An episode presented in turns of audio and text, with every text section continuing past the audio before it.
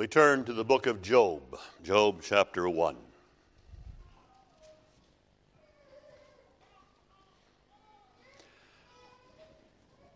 There was a man in the land of Uz whose name was Job. And that man was perfect and upright, and one that feared God and eschewed evil.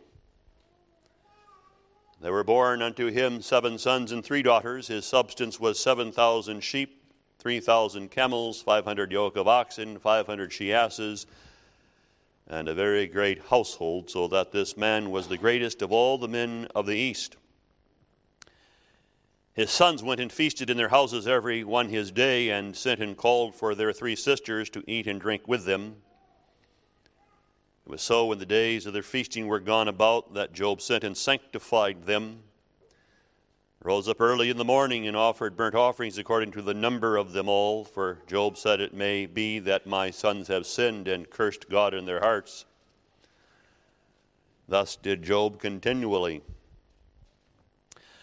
Now there was a day when the sons of God came to present themselves before the Lord, and Satan came also among them. Sons of God, of course, referring to the angels first of all. And the Lord said unto Satan, Whence comest thou? Then Satan answered the Lord and said, From going to and fro in the earth, and from walking up and down in it. And the Lord said unto Satan, Hast thou considered my servant Job, that there is none like him in the earth, a perfect and an upright man, one that feareth God and escheweth evil? And Satan answered the Lord and said, Doth Job fear God for naught? Hast not thou made an hedge about him, and about his house, and about all that he hath on every side? Thou hast blessed the work of his hands, and his substance is increased in the land. But put forth thine hand now, and touch all that he hath, and he will curse thee to thy face. And the Lord said unto Satan, Behold, all that he hath is in thy power, only upon himself put not forth thine hand. So Satan went forth from the presence of the Lord. And there was a day when his sons and daughters were eating and drinking wine in their eldest brother's house, and there came a messenger unto the Job and said, The oxen were plowing and the asses feeding beside them, and the Sabaeans fell upon them and took them away. Yea, they have slain the servants with the edge of the sword, and I only am escaped alone to tell thee. While he was yet speaking, there came also another and said, The fire of God is fallen from heaven and hath burned up the sheep and servants and consumed them, and I only am escaped alone to tell thee. While he was yet speaking, there came also another and said, The Chaldeans made out three bands and fell upon the camels and have carried them away, yea, and slain the servants with the edge of the sword, and I only am escaped alone to tell thee.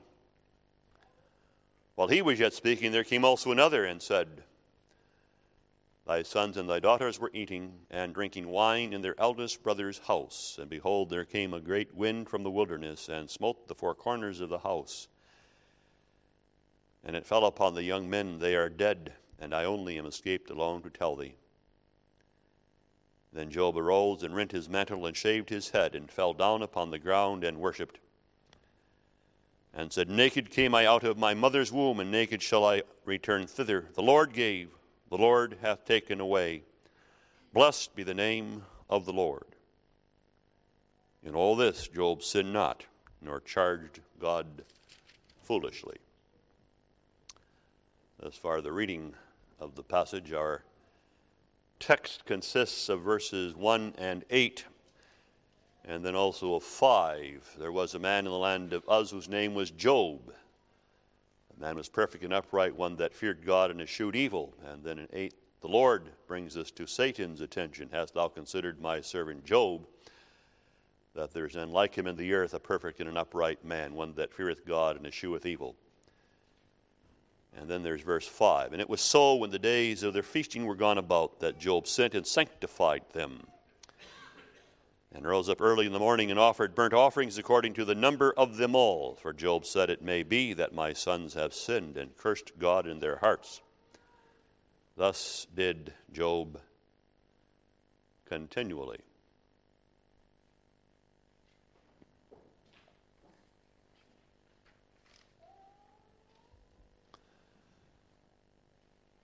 Commonly, when one turns to the book of Job, One does that to consider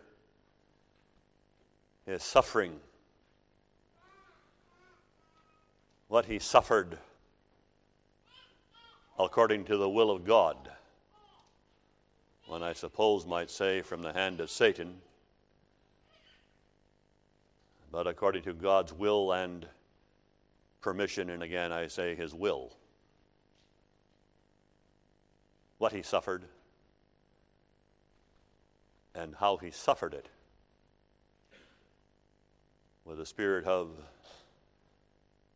submission without charging God foolishly. But this morning, we turn to Job as a pattern from a different perspective, not a pattern to us of how we are to suffer and receive from the hand of the Lord such suffering, but a pattern for spiritual qualities. Because that's also in the text.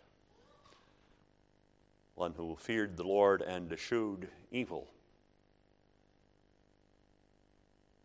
and how these qualities came to bear in the end upon his being a parent and being a father of a covenantal sort. And what describes a parent and a father from a covenantal sort, of course, is what you find in verse 5 the making of sacrifices and sanctifying one's children and doing this continually. Job, you understand, was a remarkable specimen of grace. He sets before us what God can and does do to a man who is the man of his choosing. But also, it sets forth what and how faith is to display itself and to come to expression, as it's laid out here, in how God commends to Satan the spiritual qualities of Job, that there is none like him in the earth, that he's one of a special caliber. But you do understand, beloved, amongst the saints and believers, he shouldn't be of special caliber. He's for our consideration. But we mustn't say, well, you know, that's Job. What can you expect from me, Lord? I'm no Job. Oh. So you don't have the same Holy Spirit you don't receive the same grace. There's just certain special saints, you know, like Elijah, who could pray that there be no rain, and they're exceptional. Remember what James says about Elijah a man of like passions. What is true of Elijah should also be true of God's people. And in that same chapter makes mention, James does, of Job. Who has not heard of the patience of Job, says James. And now, James says, I want you to consider this, Job, because as Job was by grace in the Holy Spirit, you and I, as Christians, ought to be also. Because the same God who saved and sanctified and set apart Job by Christ Jesus has saved and sanctified us. Is it not so? And so, Job, this pattern for us of a God fearing man, though I have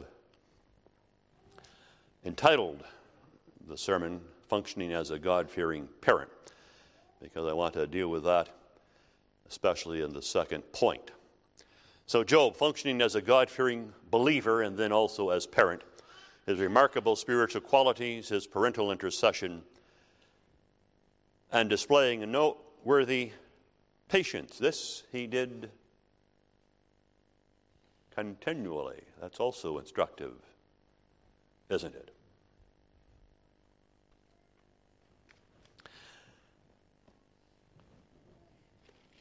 As one reads through chapter 1 of the book of Job, one cannot help but be struck that there was something altogether remarkable about this man, Job. And by that, I don't have reference simply to the fact that he was remarkably rich, though the text tells us he was remarkably rich. The richest of all the men in the East. And he lived amongst, of course, many unbelieving pagans. And by his being the richest man in the East, God was making a testimony that it's this Job who's worshiping the true Creator. Because men would know back then that if this man Job had all this wealth, it must be from the God whom he has worshiped. He must be worshiping the true God to have all these possessions. Remarkable, but that's not what I have reference to simply, nor even how remarkable he was in his suffering as he received these things from the hand of God, all this news one after the other. And in all this, he did not charge God foolishly, and according to the text, sin not. Remarkable. What I have in mind is this remarkable assertion by the Holy Scriptures that God boasts of Job in heaven a sinful man on earth, is commended by God before the face of the angels in heaven. I find that remarkable. Don't you? What a remarkable specimen of grace this Job was. To have God speak well of one in heaven before Satan, not only, but the sons of God, and perhaps the saints already in heaven hearing this too.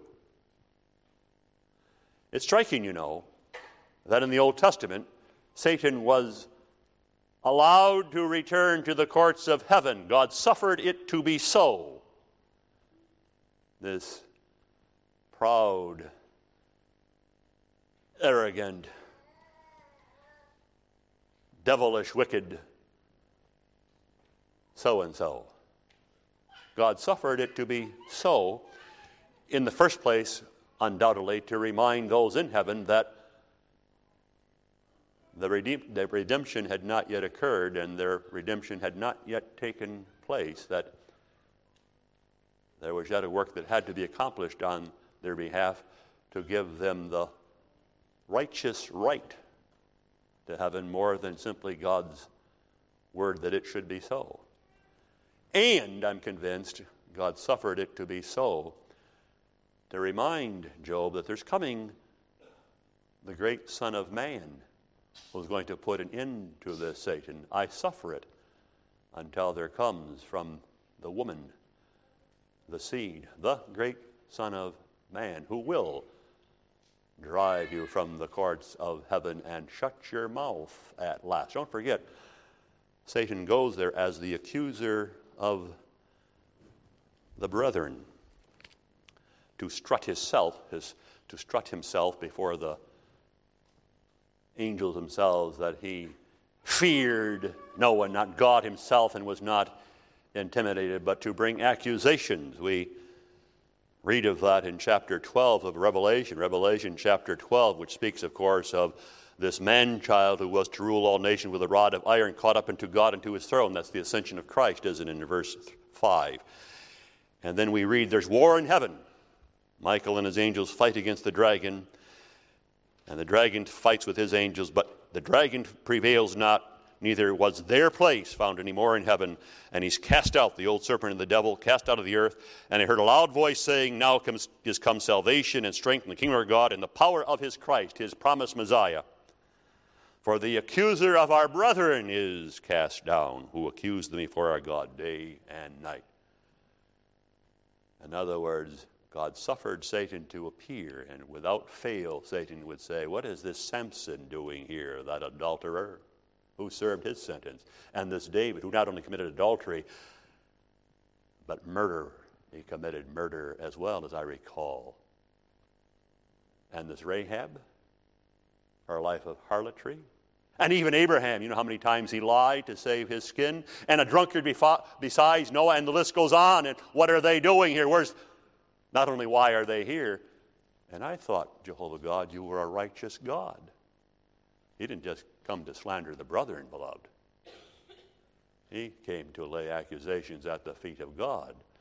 Where is thy righteousness? How in thy righteousness can these sinners, these who have committed such great sins appear in heaven, and you simply wipe the slate clean on what basis? Where is the righteousness? It had not, it of course, occurred in history, had it.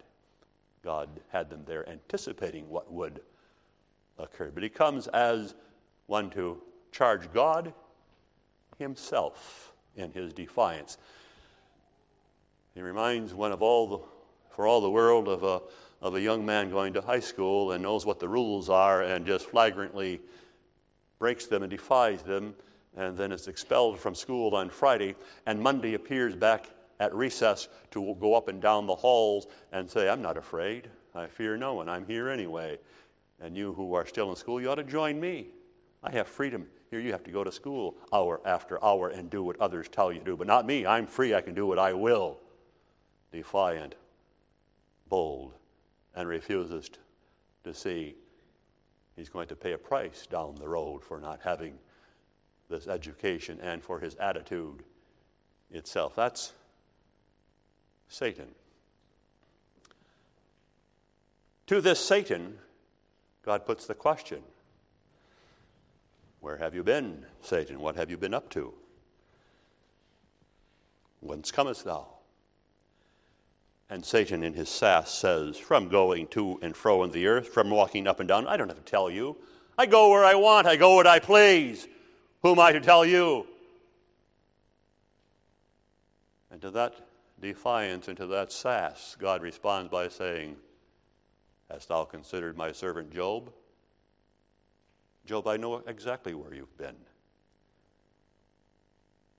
You've been focusing on Job, haven't you?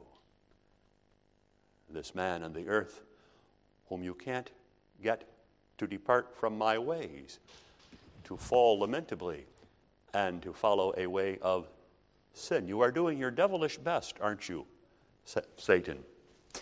And he, by his sacrifices and prayers day by day, has been withstanding you.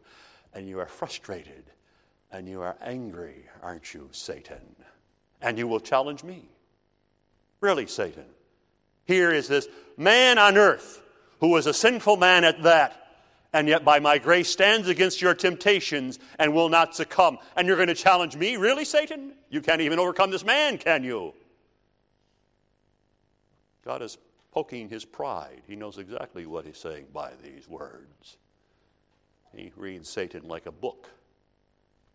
He knows Satan cannot withstand these words. You've tried your devilish best, haven't you, Satan? But he, by grace and prayer, has withstood you, hasn't he? And you would challenge me? Shall I laugh? And Satan responds, Oh, sure he has, but you know why? You've given him so many blessings, so many enrichments. Take those enrichments away from him, and you will see a different man, a different Job.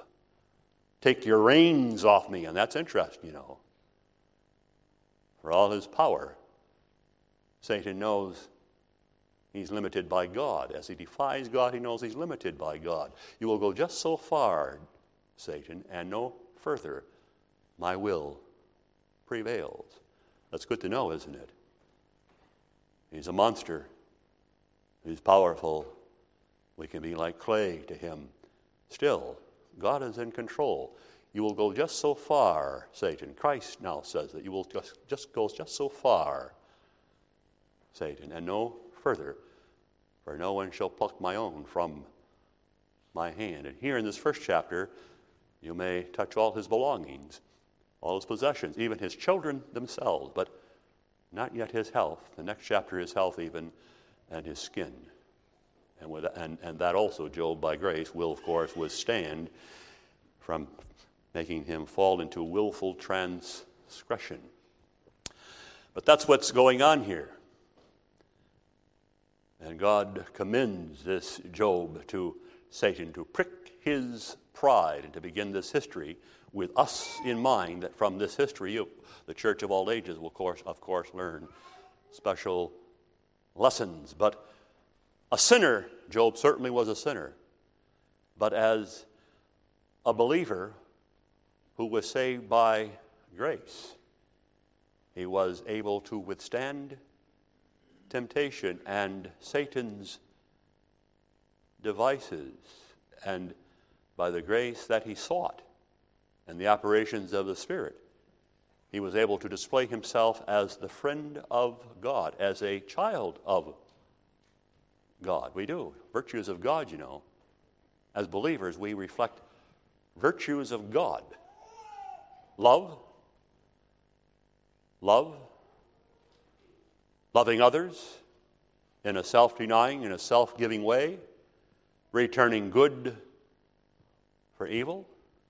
That's a child, you know, reflecting his father as God in Christ to us return good for evil. That's also the mark of a God fearing man who seeks and finds the grace he needs day by day. But now let's look at those spiritual qualities that are listed here in verses 1 and 8.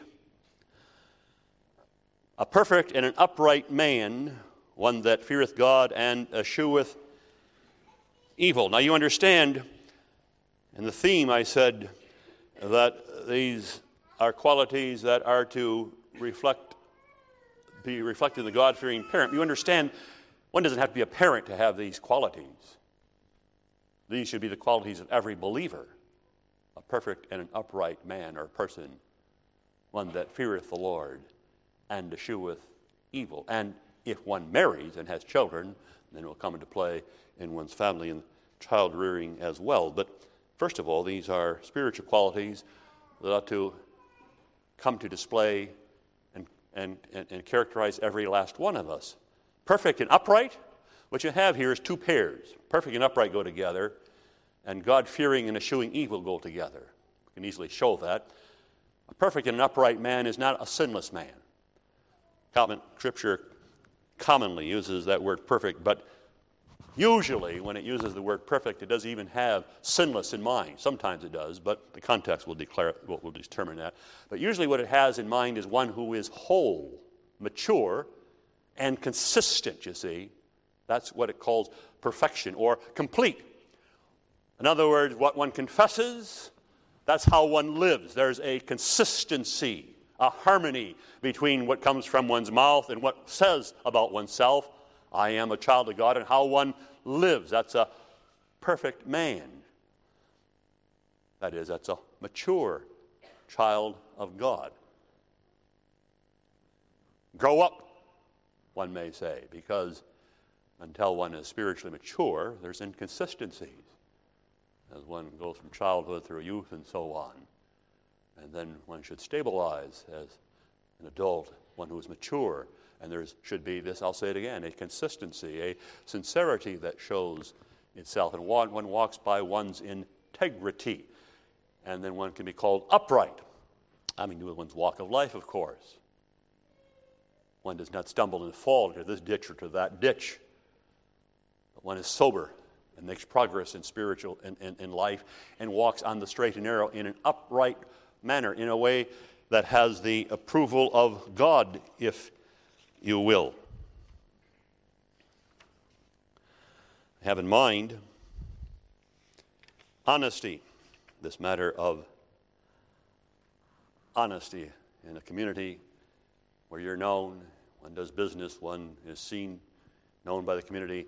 It's good to have a reputation of being honest. I'm sure Job had that in the community in which he lived. He was a man of his word.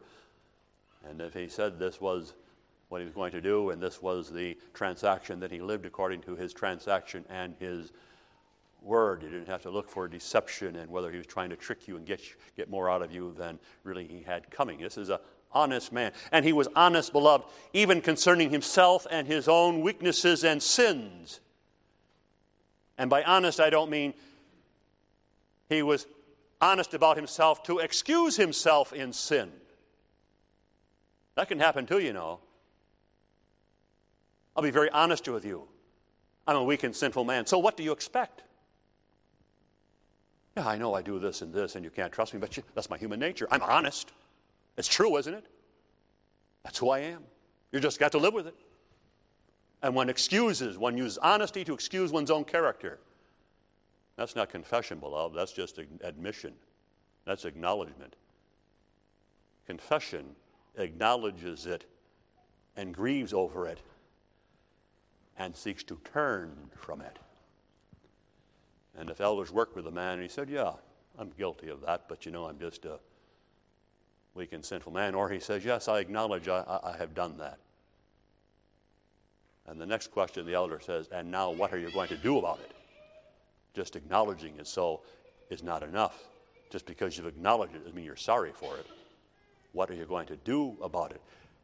Your behavior must show that you are sorry indeed and turning from it. And that was Job, you see. He was honest even concerning himself, but in such a way that he would live in the way of what we call daily conversion, confession, and pursuit of godliness in a sincere and a sincere and consistent way. And his children observe that. If there's one thing true about youth, as you and I know, as we were once youth, youth expect consistency. You require this of us? Oh, that's wonderful. How do you live? Do you live according to what you require of us? Because if you don't, we lose all our respect. This, you require this of us as a parent or a teacher, and then you go do that on your own. And you've just under, undermined all of the respect and really all of your authority. But not Job. His children saw him. What Job preached, what Job required, accordingly, Job lived. He was a perfect and an upright man who walked according to his integrity before the face of God. And that's where that phrase, one that feareth God and escheweth evil, comes in. That phrase, the fear of the Lord, of course, runs like a thread through the whole of the Scripture, and especially in the Old Testament. Let us be, what does it mean to fear the Lord, to be numbered with the God fearing? Often a man will say, kind of just as an aside, it does not mean one is afraid of God. Well, I'm here to tell you, oh, yes, it does. There's a sense in which the Lord, one who fears the Lord, is afraid of God. A sense. I'll come to that. The great emphasis, of course, is what we're normally told. One who fears the Lord doesn't live in dread of God. Notice the word dread. And say afraid. Dread doesn't live in dread of God, but has God in awe, reverence. He sees the greatness and glory of God. He walks before the face of God. It's, we live in a day and age, you know, a religious day and age with a veneer of Christianity, and in this, too many of too many churches in our, our day and age, they don't want to use that phrase, the fear of the Lord, or to be God fearing. It brings too much of God into the into the picture. They're more interested in, well, how do you relate to men? And uh, do you appear to be uh, loving of, of, of, your neighbor? But they don't want to make a man so God conscious and make a man stand before the face of God because then suddenly religion becomes very serious, doesn't it? And not living according to one's faith becomes very serious as well when you're dealing with God and God in the picture as the righteous and the holy one. Scripture uses the phrase often to describe the believer. One of the main characteristics is that a believer is numbered with the God fearing, has this high conception of Jehovah God. I'll put it this way, beloved Job was a Calvinist. Now, that's speaking out of time, of course. Calvin wouldn't be born for a few thousand years, but you know what I mean immediately. He had this high conception of God, Job did, as to his sovereignty, as to his, his greatness, as to the God who determined all things in time and history and worked it out according to his own sovereign will, even men and their destinies. If there's one thing that dominates the book of Job. It's this majesty of God, isn't it? You can go from, you can go from chapter to chapter to chapter, even amongst Job's friends, and they were conscious of the majesty and the, and the greatness of Jehovah God. But you go to the end of the book, to cha- verse to chapter 28, and the Lord answers Job out of the whirlwind and says, who is this that darkeneth the counsel by words without knowledge? Gird up thy loins like a man. Answer me, where wast thou when I laid the foundations of the earth? Declare if thou hast understanding, who laid the measure thereof, if thou knowest whereupon the foundations are fastened. When the morning stars, what a lovely phrase, when the morning stars, the angels beloved, sang together, and all the sons of God shouted for joy. Evidently, the angels already existed when God called the creation into being and into existence to show them, to display before them his might and majesty. And the sons of God shouted for joy. I'm convinced, beloved, when God makes the new heavens and the new earth, having dissolved this old creation and burned it with fire to purify it we will be those who will witness the makings of the new heavens and the new earth, and we will be num- numbered with the sons of God, and we will shout in joy at the glory and the splendor of this God who has recreated all things and has undone for us by the power of the Son of Man what we brought upon creation, our new home. This God of glory, this God of majesty. Take heed, regard not iniquity. Behold, God ex- is exalted by his power. Who is like unto him? Who hath enjoined his ways? Remember that thou magnify his work. For God is great, we know him not, neither can his years be numbered and searched out. The majesty of God, the God fearing man, as I said, labeled a Calvinist, this high conception of God in his might and in his saving power and will as well. But there is this aspect also, beloved, to the fear of the Lord. Not only awe and reverence, but the word is fear because one who fears the Lord is afraid of God. From this point of view, to hear his disapproval, to have God become angry with one as a child, which he can and does do from time to time, doesn't he?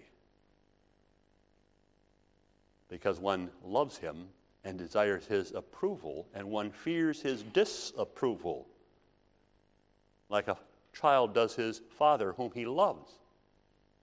And a child, as he grows up, wants his father's approval. And if he disobeys, he knows he's going to have his father's disapproval.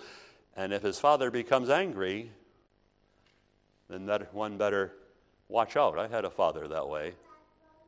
I loved him, but I didn't exactly care to make him angry because I had willfully disobeyed. He had a way of bringing wood and leather to the relationship now and again. With five active boys in a house, he found it necessary to, to do that, to teach us what was what and where was where and one feared to arouse his indignation by being foolish. But us with God. As Moses said, God was angry with me for your sake, and I may not even enter into the promised land, a God fearing man, you see, because he desired God's approval. And that's the God fearing man. Not men. We don't fear men, what men may say, their estimation, the God fearing man says, You may estimate and assess me as you will. In the end, it's not what you say, it's what God says that counts. And accordingly, I will live. And part of that living, beloved, is that one eschews evil. You can see the connection.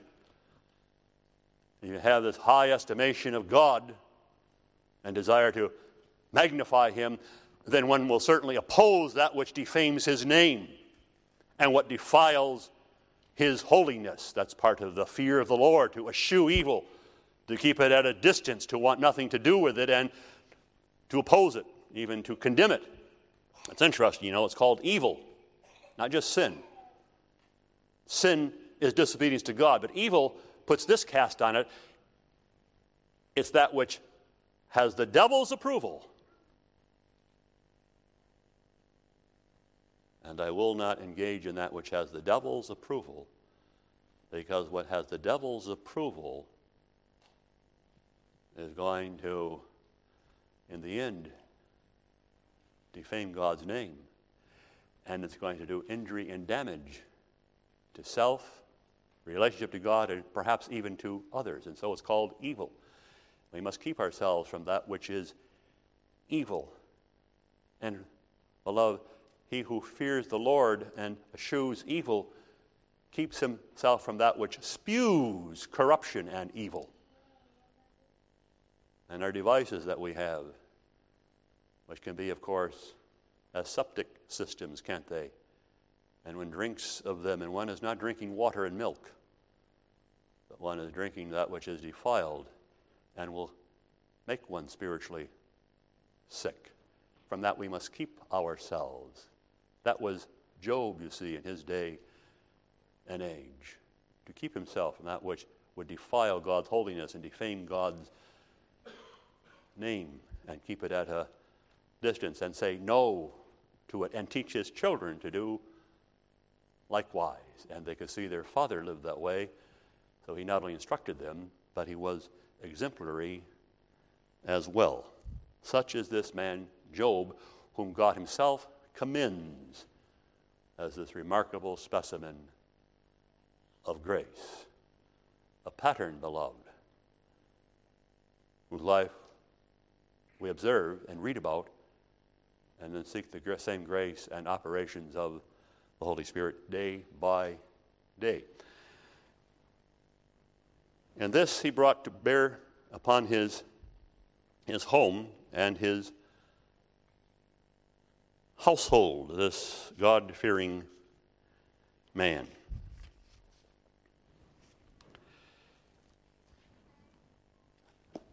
We read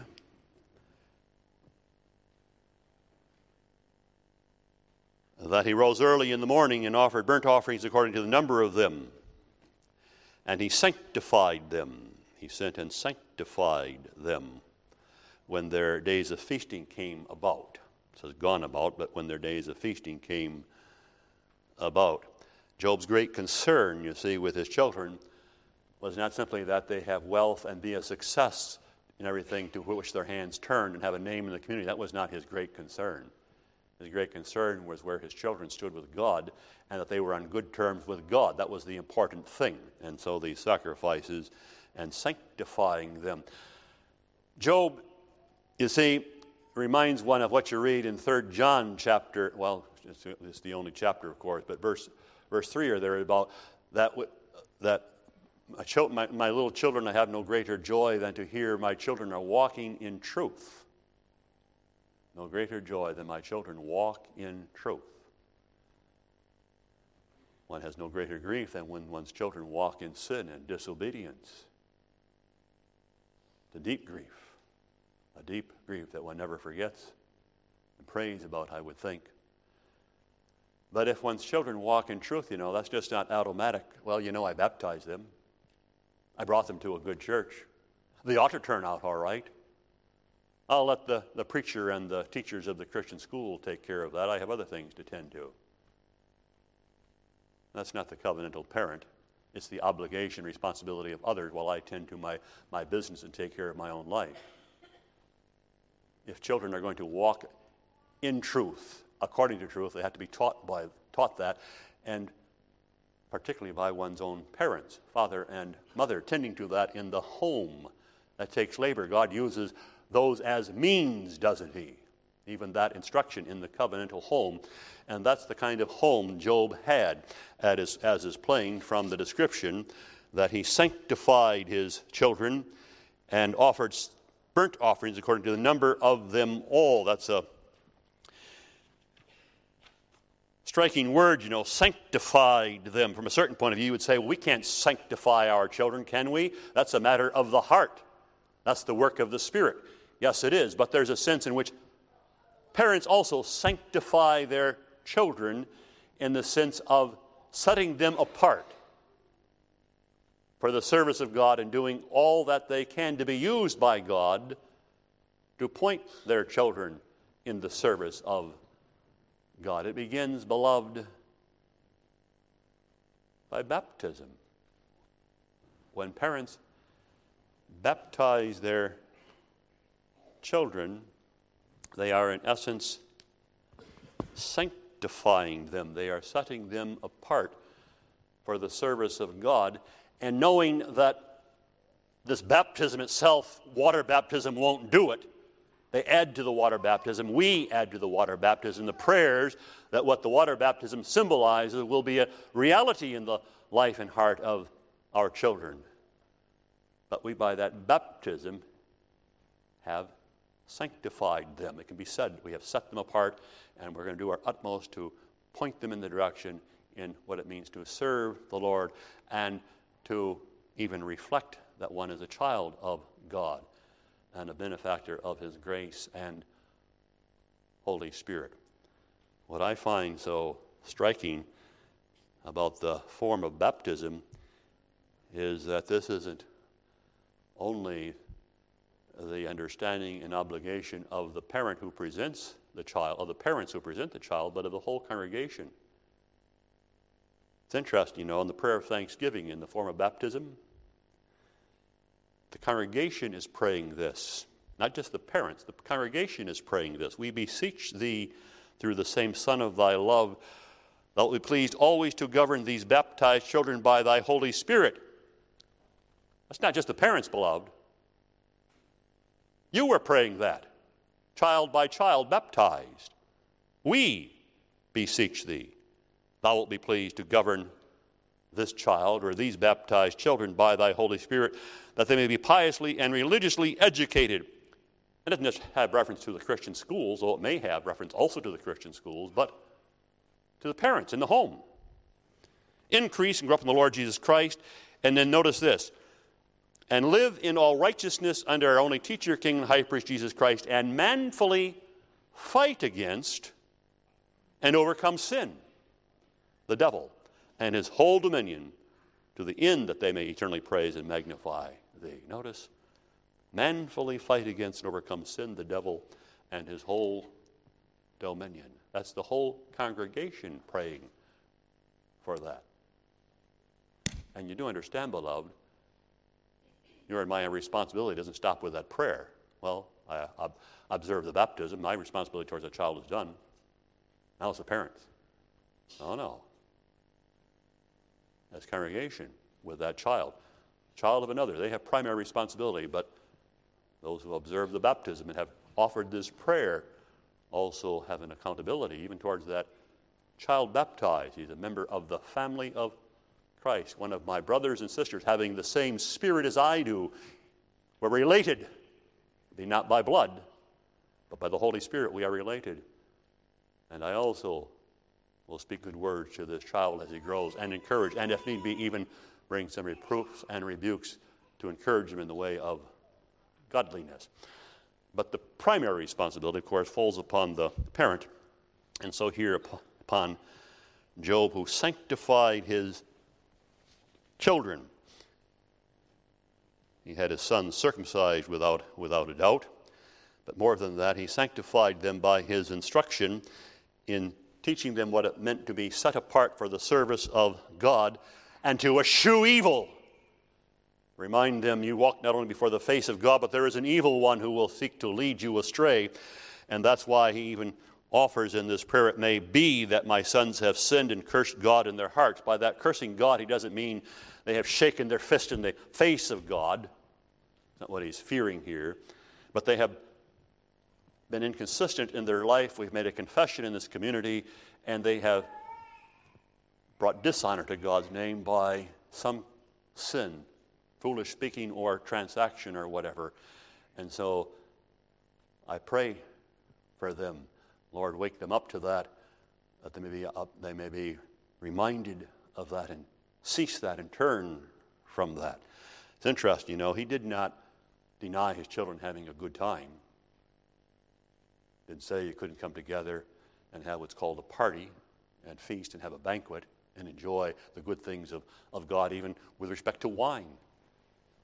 But he was a wise enough man to know that while one can enjoy the good things of life and even a little wine, it can also go overboard, and one drinks too much, then foolishness can, can occur, even amongst one's own children and family. God, keep my children from such. Keep me from that, that I'm an example in that direction either. But he didn't deny his children could enjoy the life and the good things of this life, but with moderation and self discipline nonetheless, so that one would not bring somehow shame to the name one carries as a Christian, as a believer, as a child of God in the community and even in the body of Christ. But especially notice he makes these sacrifices. And of course, with those sacrifices, he's offering prayer. And he's praying for what? When we pray for our children, what do we pray for? We pray for their salvation. That is all that we're interested in is that they get to heaven. I want my children to end up in heaven, Lord. Make sure they get to heaven. Yes, we desire that our children be someday in heaven with us, with the sons of God, and in that great day when all the morning stars will sing together once again. We're interested in more than that. We're interested in their living godly in this life, aren't we? Of course, we are. We pray for them.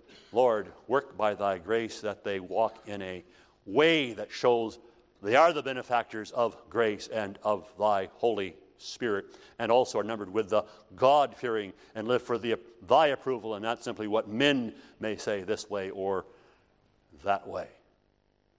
We pray for their salvation, that they may live as, as the saved, and certainly forgiveness, because he says they may have sinned, and Lord, he intercedes, you see. He's an example to them, but he also intercedes for them and the question arises well, can a father just intercede for his child? And since I prayed for the sins of my child, and he's a young man by now, well, even though he hasn't prayed, the sins are forgiven. No, of course. Of course not.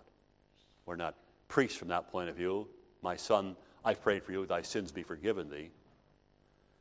But when he prays for that, what he's praying for, of course, is that God will work in the hearts of his children by his grace to wake them up to their own sins and foolishness, whatever they may be, and they may express themselves in a repentance and then a pursuit of godliness, departing from a way, leaving a sin behind, and walking in the ways of the Lord. He's praying that by, by the sacrifices, he prays for them, but he also prays with them. The God fearing parent prays with his children. Doesn't he? Don't we? Don't they? For our children with them in the home. And our children hear us pray. And sometimes I think we ought to pray for them specifically. If I look back on my old child rearing, I have one regret, more than one regret, but one especially. I did not make mention of their names personally at some occasion when I prayed. Their birthday, some special day. Praying for them by name that they could hear the heart of a father in love for them and pointing them in the direction of God. These children of Job knew he was praying. Well, when you make sacrifices, the smoke goes up. And as they were going to the house of feasting, they could see the smoke of the sacrifices going up and saying, Oh, yes, Father is praying for us again. He has remembered us. And He's reminding us, even as the smoke goes up, have we remembered?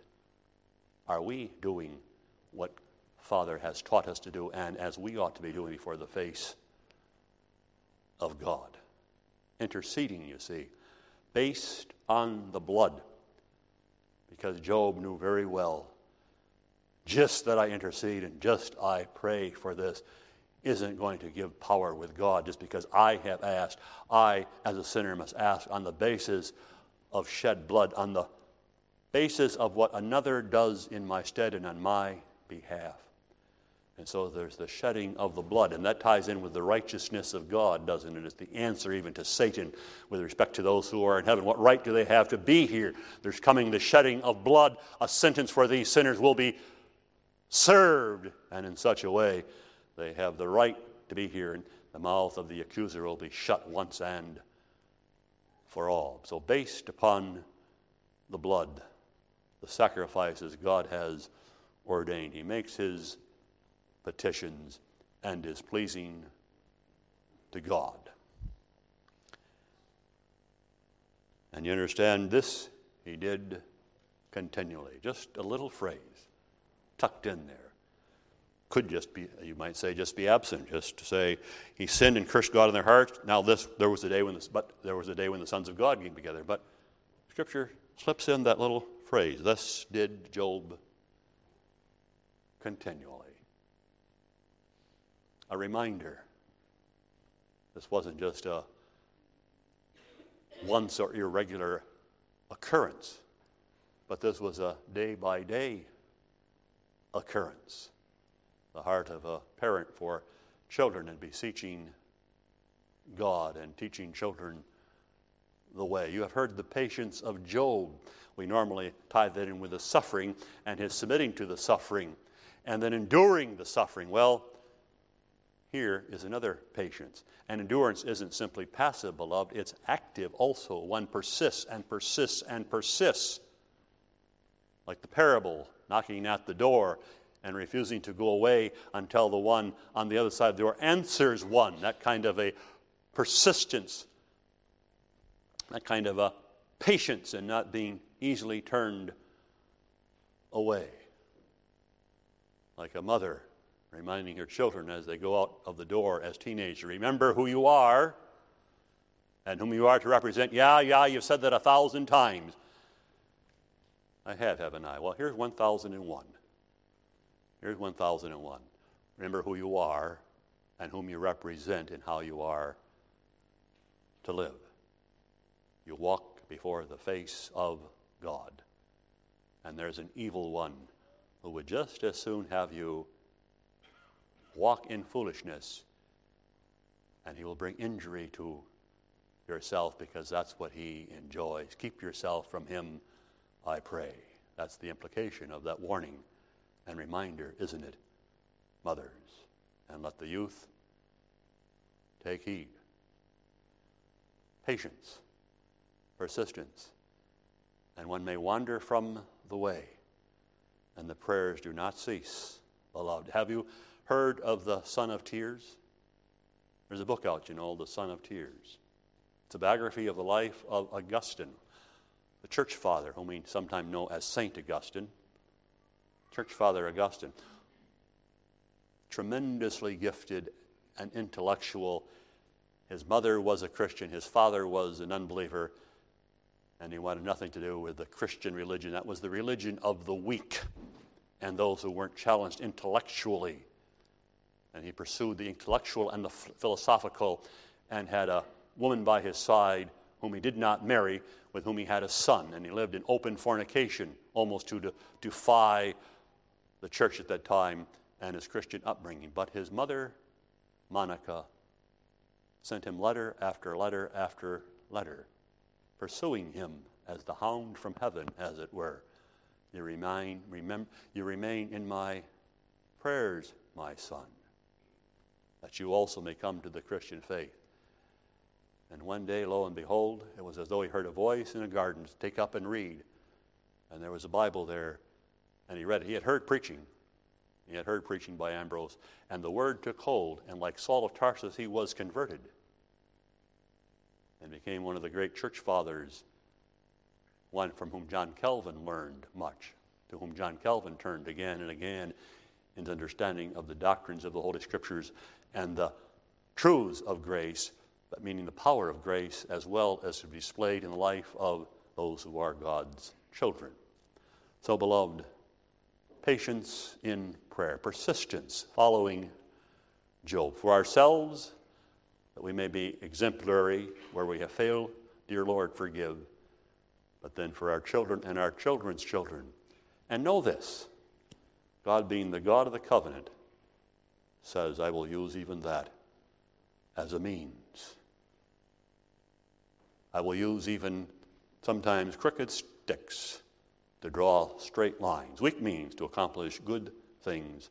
Lord, may it be so. May we also, beloved, be specimens of grace and God's, and may it be even at times remarkable specimens of grace. Amen. Our Father who art in heaven, we thank thee for the sacrifice of Christ to remove our imperfections and to lay hold upon that which is good and powerful in his Holy Spirit to use us as weak means to accomplish good and lasting things. We pray, Father, for thy grace. Give us contentment with thy will and to walk in the ways of obedience in the fear of thy name, which is the beginning of wisdom. We pray in Jesus' name. Amen.